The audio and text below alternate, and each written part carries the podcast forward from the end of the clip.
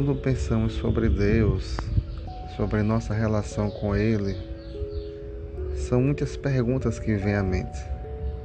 Algumas mais simples, outras talvez mais profundas. Mas na verdade, na verdade, a grande maioria delas tem uma resposta simples. E na sua totalidade as respostas estão na Bíblia. Então nessa série de áudios que a gente está começando agora, nós vamos tentar responder algumas perguntas segundo o que a Bíblia fala. E certamente essas verdades bíblicas acalentam o nosso coração. Então esperamos que você que está ouvindo esse áudio possa ter um pouco mais de paz, conforto e que essas respostas da Bíblia possam ajudar você a ter mais equilíbrio na vida e responder algumas dessas perguntas que são tão importantes. Primeira pergunta que a gente vai tentar responder é a mais óbvia, né? a mais simples. Quem é Deus? Quem é Deus? Bom, aí se você perguntar isso para as pessoas na rua, aí você vai ter respostas das mais variadas possíveis. E dependendo de onde for essa rua, se é no Brasil, nos Estados Unidos, no Oriente Médio, talvez no Japão, na Europa, cada local você terá respostas talvez bem diversas, porque as crenças a respeito da existência de um Deus são muito variadas. Mas como eu falei antes, nós vamos dar a resposta que a Bíblia dá.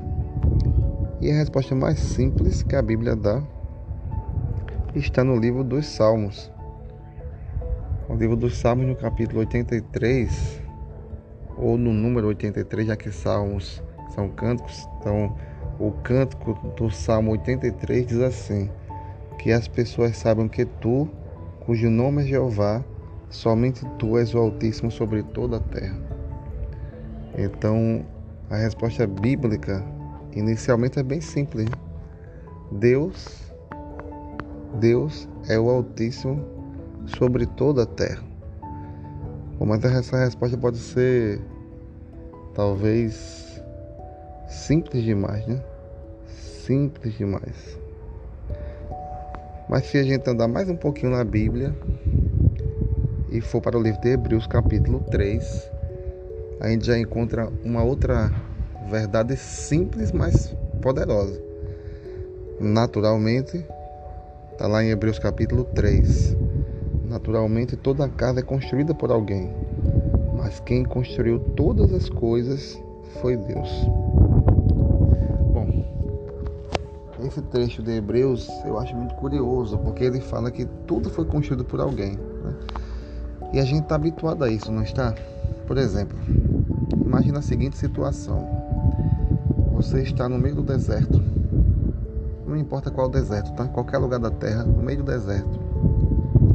E já está a talvez a um dia ou dois, sem ver ninguém, sem ver nada, só areia. E você já está começando a ficar bem desesperado, porque está chegando no seu limite de sobrevivência. E depois desse um dia ou dois caminhando no meio do nada, só areia e o céu, você vê uma casa então você se alegra, pode ser a salvação. Então você chega para essa casa, olha, não tem ninguém lá dentro, mas você, a porta está aberta, então você entra. E que coisa curiosa, está é, no meio do deserto, mas a, a casa ela tem tudo para você sobreviver. Você percebe que ela tem água, ela tem comida, ela tem energia. E não é só isso não. A casa ela tem as, essas coisas de um jeito que você pode ficar lá dias, semanas, meses e anos, porque ela tem sistemas que reabastecem tudo que eu falei agora.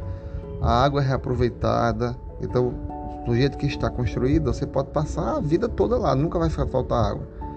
Mesma coisa com comida, ela tem um sistema de desenvolvimento de alimentos dentro da casa, né? não vou detalhar aqui porque não interessa. A ideia é que ela tem esse sistema de abastecimento que se reproduz a comida lá dentro, né? É um sistema de produção, aliás, reprodução não, de produção de comida e energia também. Aí eu lhe digo uma coisa, se alguém lhe dissesse, alguém depois chegasse nessa casa, lhe encontrasse, na mesma situação que você, e dissesse assim, ah, essa casa aqui surgiu do nada. Ela, ela surgiu do nada. Essa casa, ela surgiu dali, do deserto. Aí você ia dizer assim, ah, não tem condições, né? Alguém construiu essa casa. E a outra pessoa dizer, ah, por, quê? por que você está falando que alguém construiu essa casa? Ah, você vai dizer, não tem lógica, né? Aqui não tem nada, como é que. Alguém tem que ter vindo aqui e construído ela. Né? E colocado coisas que eu preciso para sobreviver, isso é óbvio. Só que se você parar para pensar um pouquinho, essa casa existe e é onde nós vivemos, que é o planeta Terra. O sistema solar, não vou nem falar o resto do universo, pensa só no sistema solar, é um deserto que não tem fontes de, de, de alimento, de água para nós sobrevivermos. Só a terra tem. Aí vem o que esse texto diz.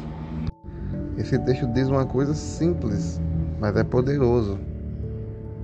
Toda casa é construída por alguém. Então, quem construiu todas as coisas, é claro que foi Deus. Então a Bíblia dá uma resposta muito simples, muito simples para essa pergunta profunda: quem é Deus? Deus é o Altíssimo, aquele que criou todas as coisas. Como diz Isaías capítulo 40, lá diz assim: Ergam os olhos para o céu e vejam quem criou estas coisas. Foi aquele que faz sair como um exército por número. Ele chama todas elas por nome, por causa da sua imensa energia dinâmica e do seu atemorizante poder, não falta nem sequer uma delas.